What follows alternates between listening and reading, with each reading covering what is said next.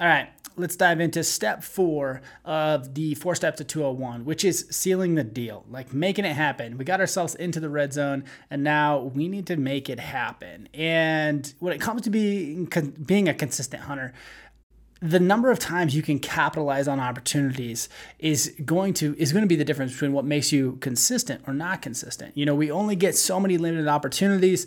You know, the the elk only steps in the right place so many times, and we need to be able to capitalize on those and not just rely on luck to seal the deal to get that bull right. And and actually, there's some really great studies that show that the number of luck events or unlucky events is pretty consistent or standard throughout you know everyone. Everyone has a pretty rough, uh, evenly distributed luck event, right? But it's actually how you capitalize on luck per se. And we won't get into what defines luck and what's unluck. But when it comes to hunting, I think this is very, very applicable. If you can reduce the number of variables of unlucky, right, you're going to be able to capitalize on those luck events. That's when the bull comes in front of you, you know, you can make it happen. Uh, I killed a great bull one time. I was dead asleep and just got lucky that this bull came through, right? But there's a lot that goes into that that's more than just this this elk stumbled on. Like i was able to capitalize on it. And a lot of that was is because i you know i have been through the mental processes of drawing back my bow ranging and going through this process very quickly. You know i here i was dead asleep and an elk comes into to range and i had to crawl actually get my bow put my release on range this elk cow call one stop him and shoot. But because i had been through that process so many times i was able to say oh I gotta I gotta act now and capitalize on my luck. So bull comes out. I think a lot of people would have been, oh man, uh, that was the coolest experience, but there's no way I could have got it. And in fact, these these elk, when I decided like I gotta go for my bow, they were the cows were only 12 yards from me, and I had just started crawling, and I was like gone. And so it's like I I knew I had to capitalize on that luck event. The luck event was the elk coming out being able to capitalize on everything that happens after that, how you capitalize on that opportunity. So we're going to dive into a few things here. All right, so let's let's talk about a few of the reasons why things fall apart. So why does it go wrong, right? Or what are the things that cause uh, the situation to go awry when we get so close, right? And so here's three of the major ones that at least have happened to me, and I would say these are probably pretty standard for a lot of people. And the first, first and foremost, is timing. Like there's there's always a bit of, of a timing issue, whether it's like you you cow call and the bull just doesn't stop until he's behind a tree, or maybe you know you draw your bow and he sees you. All these things they can be reduced down to timing, right? Which seems pretty hard to control, but we'll get to that. The next one is a range issue. I don't know. I've heard this so many times, and and it's even happened to me. You know, it's like bull come bull's coming in and and maybe last time you you got caught draw, drawing your bow so this time you're like i'm gonna draw early and you ranged that tree and the tree said 35 and he stops and you thought he was 45 but realistically he was 37 and you know like those types of things like they happen right? Misranges are classic. If anybody has archery hunted very long they've probably been in that scenario where it's like oh i thought he was 25 but he was really 35 or, or some version of that and the last one is is some kind of mechanical failure. And this happens a lot. It's happened to me in the worst kinds of ways. And you know, whether it's just, you know, dinking with your bow or maybe you changed out some gear right before a hunt, you just weren't used to it, uh, you got a new release or or whatever that may be, like mechanical failures tend to be pretty common pretty common reason for things to fall apart at the last minute. So, how do we take luck out of the equation? Uh, and this is a great question. And just realistically, like, how do we take unluck, right? So maybe uh, things fall apart and you're like, oh, I'm so unlucky. So, how do we take luck or unluck out of the equation? First and foremost, get your gear right. Like get get your gear that you're to use and practice, practice, practice, practice. This is seems like 101, but you'd be surprised how many people fall prey to this. You know, it's so easy to like want to get a new piece of gear that you think is going to make all the difference in the world, and you don't practice with enough, or you get out there and and whatnot, and something goes wrong. Another one I see is, you know, people don't practice with their gear uh, all the time. You know, they're they're not out there shooting with their gear with their gloves on or whatever. And so, oh man, I used these gloves and this got hung up or this thing went, you know, was different. I, I couldn't see through my peep with my mask on. You know, get your gear right. Figure out what you're gonna do and figure out what you're gonna have. It seems one on one, but I see this mistake so much, so so so much. And, you know, a lot of these are like, how do we reduce the number of issues that we can have? Like, of all the uncontrollable things, let's at least control the controllable. And then we'll let luck work itself out. Another one is train like you fight. And you've probably heard this term, uh, you know, train like you fight, because you're going to default back to that. And one of the ways that I think there's a, a giant mistake is that people, and I'm guilty of this, we go in the backyard and we shoot our bow. You know, we shoot 40, we shoot 50, and we shoot 30. Maybe we shoot 100. We come back, we shoot 60, right? All while we're wearing our Crocs in in uh, board shorts, you know, like laughing it up and just shooting our bow in a standing position. But rarely is ever that the case where that's our shot, right? And so when I say train like you fight, one of the best things, one of the best advices I can say is like right before you go on a hunt, the whole month before start making those shots count a little bit more. It's one thing to go shoot 12 arrows at a target and shoot a really great group. It's an entire another to take one arrow and make that arrow count, right? And and maybe in shooting, you know, in different scenarios, uphill, downhill. Uh, one of the things I really like to do is just kind of walk around, uh, you know, wherever my targets are, and I just walk around and I say here, and I range it just like I'm in the field, right? I got my bino harness on. I got my uh, rangefinder there. I range that and it's like 37. And I got one arrow to make it count. And then I walk in and get that arrow. So it's not like I'm just getting better with every shot through a, you know, a six shot quiver.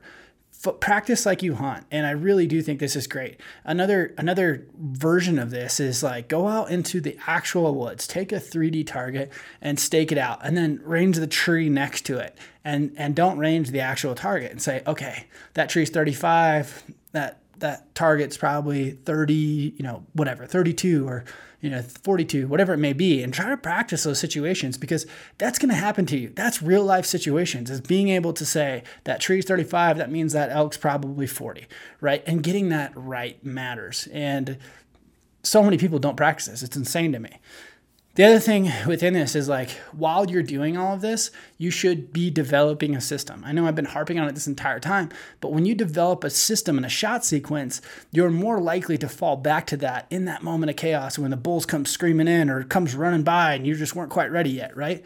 And for me, I like to develop a mantra, if you will. So when I come, when I'm, you know, in my element or whatever, when I come back to full draw, and I, I really start honing in on this when I'm doing my one shot series, but I, I will come back to full draw, full draw and say, you know, level, steady, squeeze.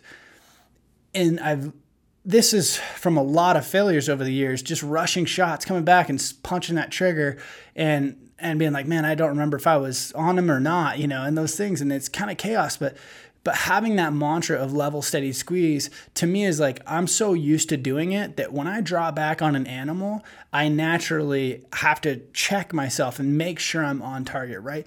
And it could be anything. You know, it, I've heard people say, you know, come up with all kinds of words, but I, I don't think that what you say really matters as it's a mental checkpoint, check in with yourself to say, like, okay, am I on target? Are we, are we not rushing the situation? So for me, I'm at full draw on an animal. I always whisper to myself, level, steady, squeeze. And it just gives me that moment to calm down. And i start doing that in my one shot sequences before the season.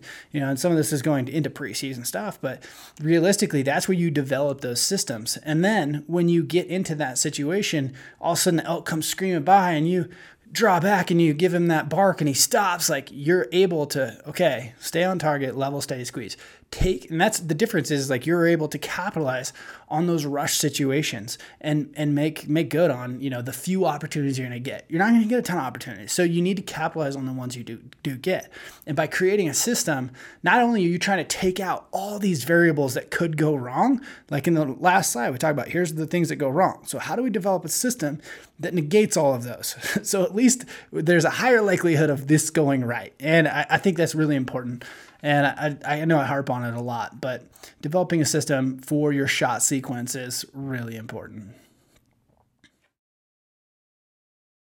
There's another lesson I picked up in, from competitive shooters, and actually, I, you see this across pretty much all professions.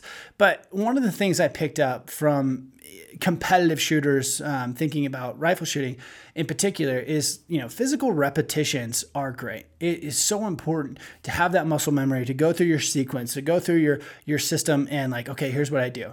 Uh, last year I shot the six hour Hunter games and it was really really great practice because you go through setting up your your shot sequence so many times it becomes muscle muscle memory right?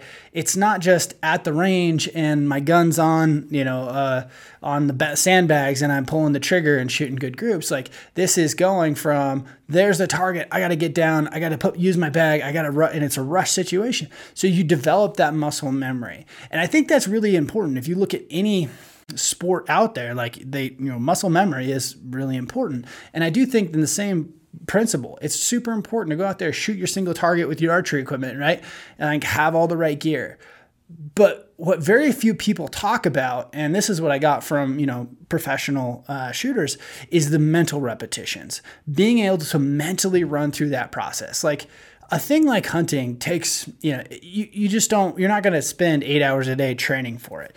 But what you can do is make those mental repetitions far more times. And it's been proven that if you make mental repetitions of what you do, a task, then you're going to retain that information in the moments of chaos, right? So I can do a physical uh, practice, right? And I'm doing this and I have that muscle memory. But when I really start to think about it and mentally go through that process in my head, it's really wrapping that mind line even more and, and sealing it into my memory and in my brain. And and I man, I can go from from anything, whether it's call-ins or whether it's like shots I've failed. I, I love to look back and say, like, ah, this time, and I'm just running through my head. Here's what happened, here's what went wrong, here's how I would do it differently. And and those mental repetitions over and over and over and over are as good as, or almost as good as physical uh, rep, repetitions. excuse me, and, and just going through that process again and again and again. Like, okay, here's what I'm gonna do. Here's what I'm gonna do.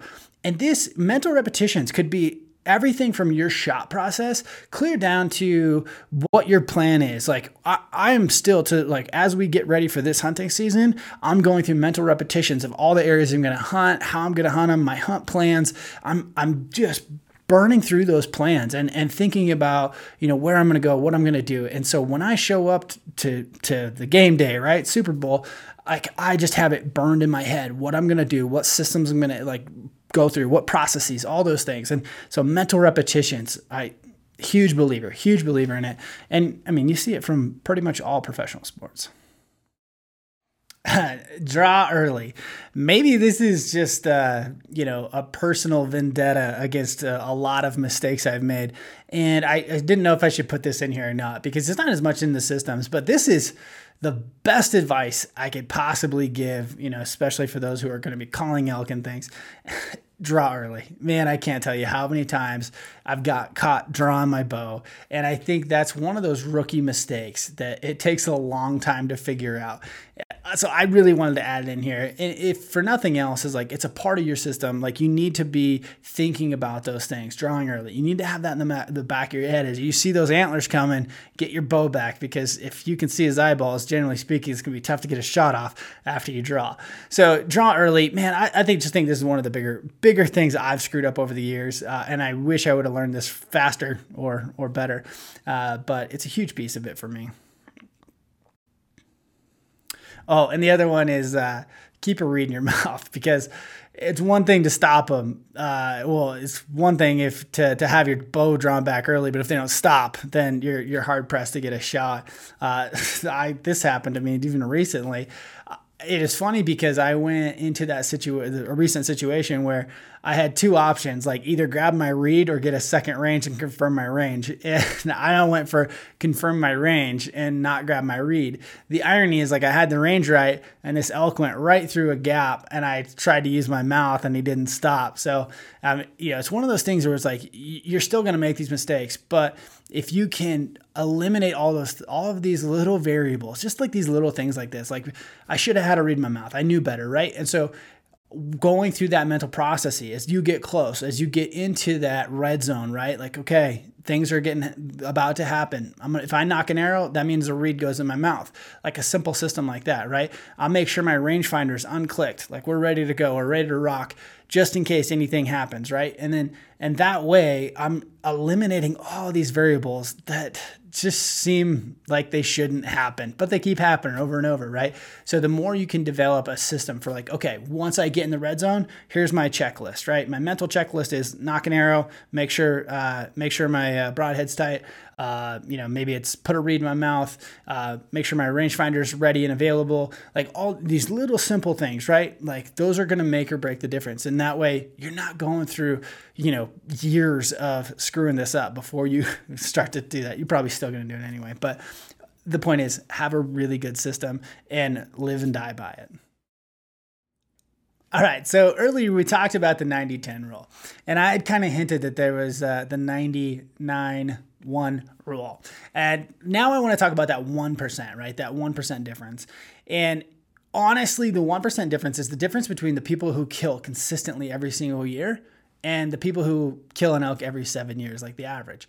1% is the difference between making it happen. And I say make shit happen because you it's a fine balance and this is an art you're going to have to learn but there's a balance between you know letting that 10% let that elk come to you and knowing when you need to just make something happen. And I love the 90 10 rule as an overarching framework. I think it's great. But I also think you need to analyze animal behavior to figure out if the situation, if this is your window, like, is this the only window I'm to get? And be able to say, like, I need to make this shot happen.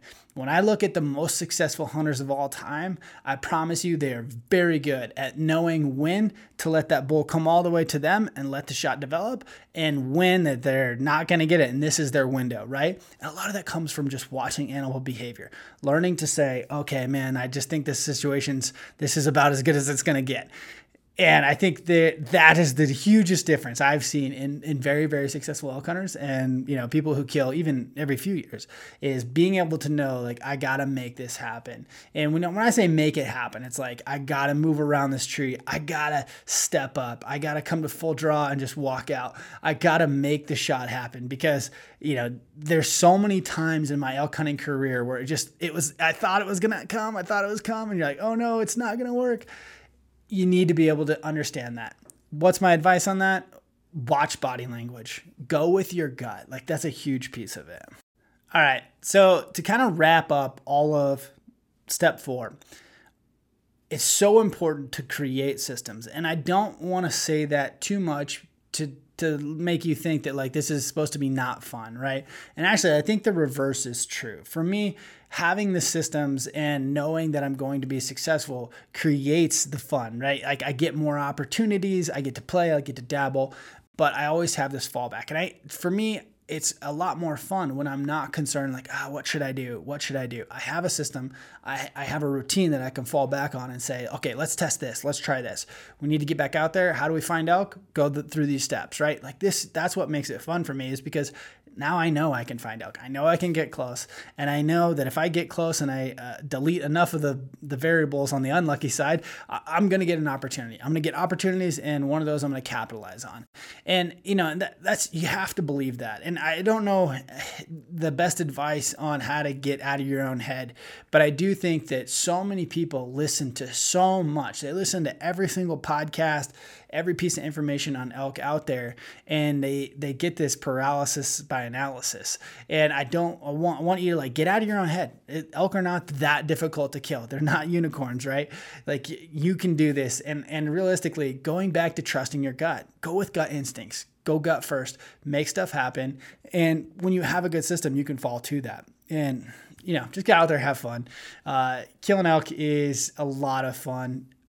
Being able to do it when you have this superpower of being able to hunt them in open country, being able to track, being able to dog that herd, being able to make those calls, like that is a that's a real superpower. So uh, for me, develop a, for for me, my advice is like develop a good system and then keep dabbling, keep testing, and being able to push those limits and, and get close to elk. Like just get close to elk, spend time around elk, and it's, it's a superpower. It's a lot of fun. Uh, I hope this guys. I hope this helps you. I hope you become more successful because of this. And I really, really do think that if you implement this system, you know, this is a framework to build on top of. Like, give yourself this framework, write it out, fill out the worksheet, and then you can build your knowledge on it. On top of that, right? Like, go if you want to listen to podcasts, you say, okay, how does this apply to my system?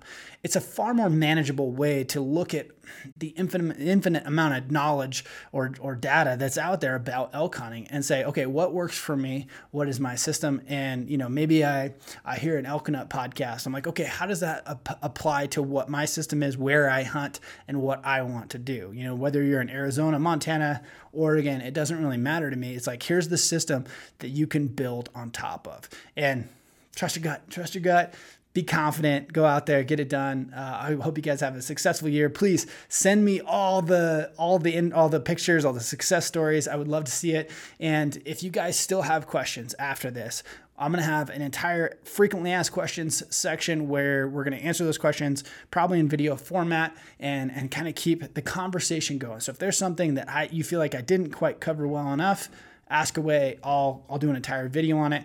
Uh, and and the, the last thing is, uh, if you have a friend that you know maybe needs this framework, a hunting partner that you're like, hey, you should listen to this. Give them the, the send them the, to this uh, to this framework and let them build off that for their success. Because you know having a hunting partner that hunts in the same capacity as you is is really important and hunts in the same way. And so I hope this frameworks help helps you and your hunting partners, whoever you hunt with. Uh, and again, if you have questions let me know. I'm happy to answer them. Happy to dive deeper into any of these subjects. Just don't want to overwhelm you. I think this is the most important bits I could give you after 500 years, 500 years, 500 episodes, uh, interviews, all of those things. So I love talking elk. Uh, and if you guys want, check out our Wapiti podcast. Check out all that stuff. I mean, there's a ton of information. Uh, one of the best resources we ever created was the elk compilation podcast. So go listen to that give yourself this framework first go listen to that podcast second and then you know apply these things this year when you're in the woods